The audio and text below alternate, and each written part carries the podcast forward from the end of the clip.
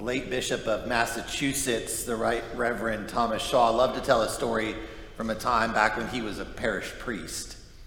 He ran into a couple of parishioners who were doing some last minute shopping on the day before Christmas. And at the time, Father Shaw asked Fred and his six year old son Sam what they planned to do on Christmas Day. Well, Fred answered, We're going to get up early and open presents and then we'll probably get ready and go to church. Church, Sam responded incredulously, on Christmas? We're going to church on Christmas? Now, Fred was trying to not be too embarrassed in front of his priest, and so he sort of quickly hushed his son and said, Of course, that's what Christmas is all about. It's about the birth of Jesus and God coming to us. I know, I know, said Sam, but on Christmas, church wrecks everything. Now, Sam might have overreacted a little bit, but the truth of the matter is, while we may be loath to admit it, the birth of Jesus really did wreak havoc on a whole lot of things. Just take the gospel from Luke that we just heard. In this one account of Jesus' birth, we hear of the newborn king wrecking things for every character in the story. Luke sets the stage by identifying this story in a particular place and time. Caesar Augustus was the emperor of Rome, and Cyrenius was governor of Syria. Caesar had declared that the whole world should be taxed, and not just taxed but they had to pay the tax in their ancestral hometown. Talk about insult to injury. Not only did Mary and Joseph have to pay a tax that the emperor just declared on a whim, but they had to travel 90 miles on foot while Mary was very, very pregnant in order to pay it. Jesus was born into a world in which most people had very little agency over their own lives.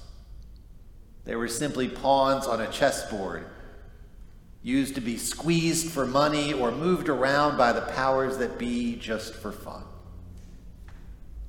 But despite all the power of the empire, there was one thing that it could not control the God of all creation.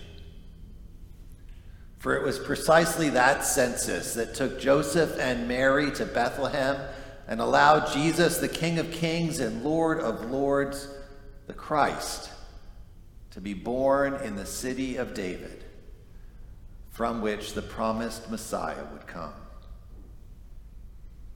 The birth of Jesus wrecked the perceived power of Rome. Luke tells us that the whole world was commanded to be counted and taxed, but there were a few hum- humans who literally didn't count.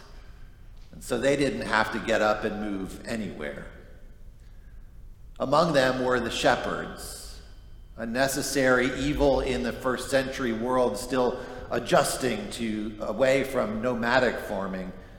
Nobody in that culture liked shepherds. They smelled bad. They were thought to be bad characters. They were not to be trusted, and some cities even had laws against even allowing shepherds into town. So on that particular night, it was like any other night. They stayed out in the fields, watching their flocks settling in for a nice, quiet evening. When all of a sudden the heavenly hosts a literal army of angels wrecked their quiet night by appearing in the sky and singing, Glory to God in the highest, and on earth peace, goodwill towards men. Talk about a change in plans.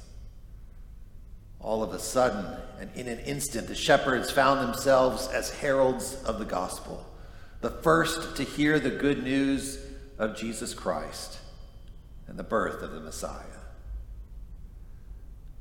Not only did the birth of Jesus wreck their night, it wrecked the whole world's understanding of shepherds as the least and the lost and the smelly and the, those to be avoided. Because it was to them first that the good news came. Now, in the story that leads up to the birth narrative, we come to learn with Mary and Joseph that this child, Jesus, is going to be a special one.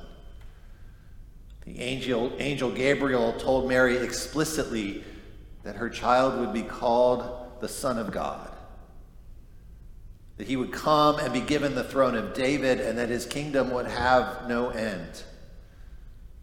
The child was to be named Jesus, which means God saves. In another gospel, we hear about a dream that Joseph has in which an angel speaks to him and tells him that the son that Mary will bear will save the people from their sins. Yet, even with all that foreknowledge, they couldn't even begin to imagine what would happen on that night when the baby finally came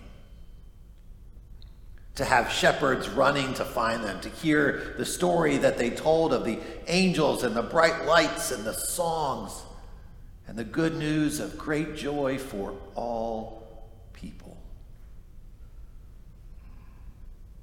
Even the best preconceived ideas that they had for their special baby boy were wrecked in just a few short hours after his birth. This child wasn't like any other child.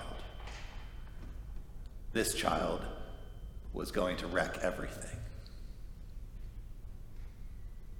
The life, death, and resurrection of Jesus truly did wreck everything. If we are doing it right, following Jesus will wreck the way we see the world in the best way possible.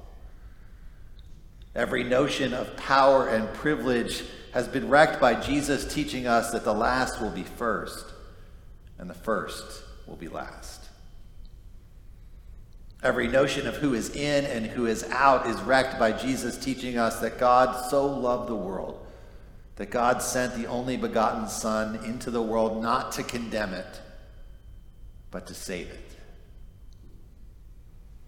Every notion of classism, racism, xenophobia, heteronormativity, Islamophobia, anti Semitism, sexism, bigotry is wrecked by Jesus when he teaches us that the way to fulfill the commandments of God is to love all of our neighbors as ourselves.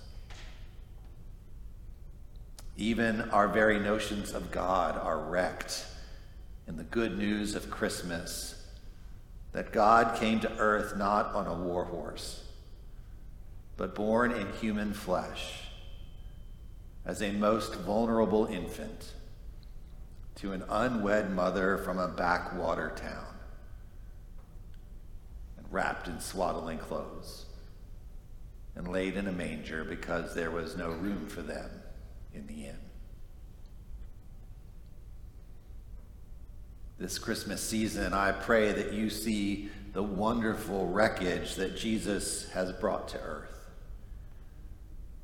pray that the love of God might crack your heart open like a wrecking ball, and that the light breaking through the darkness brings you hope beyond your wildest imaginations.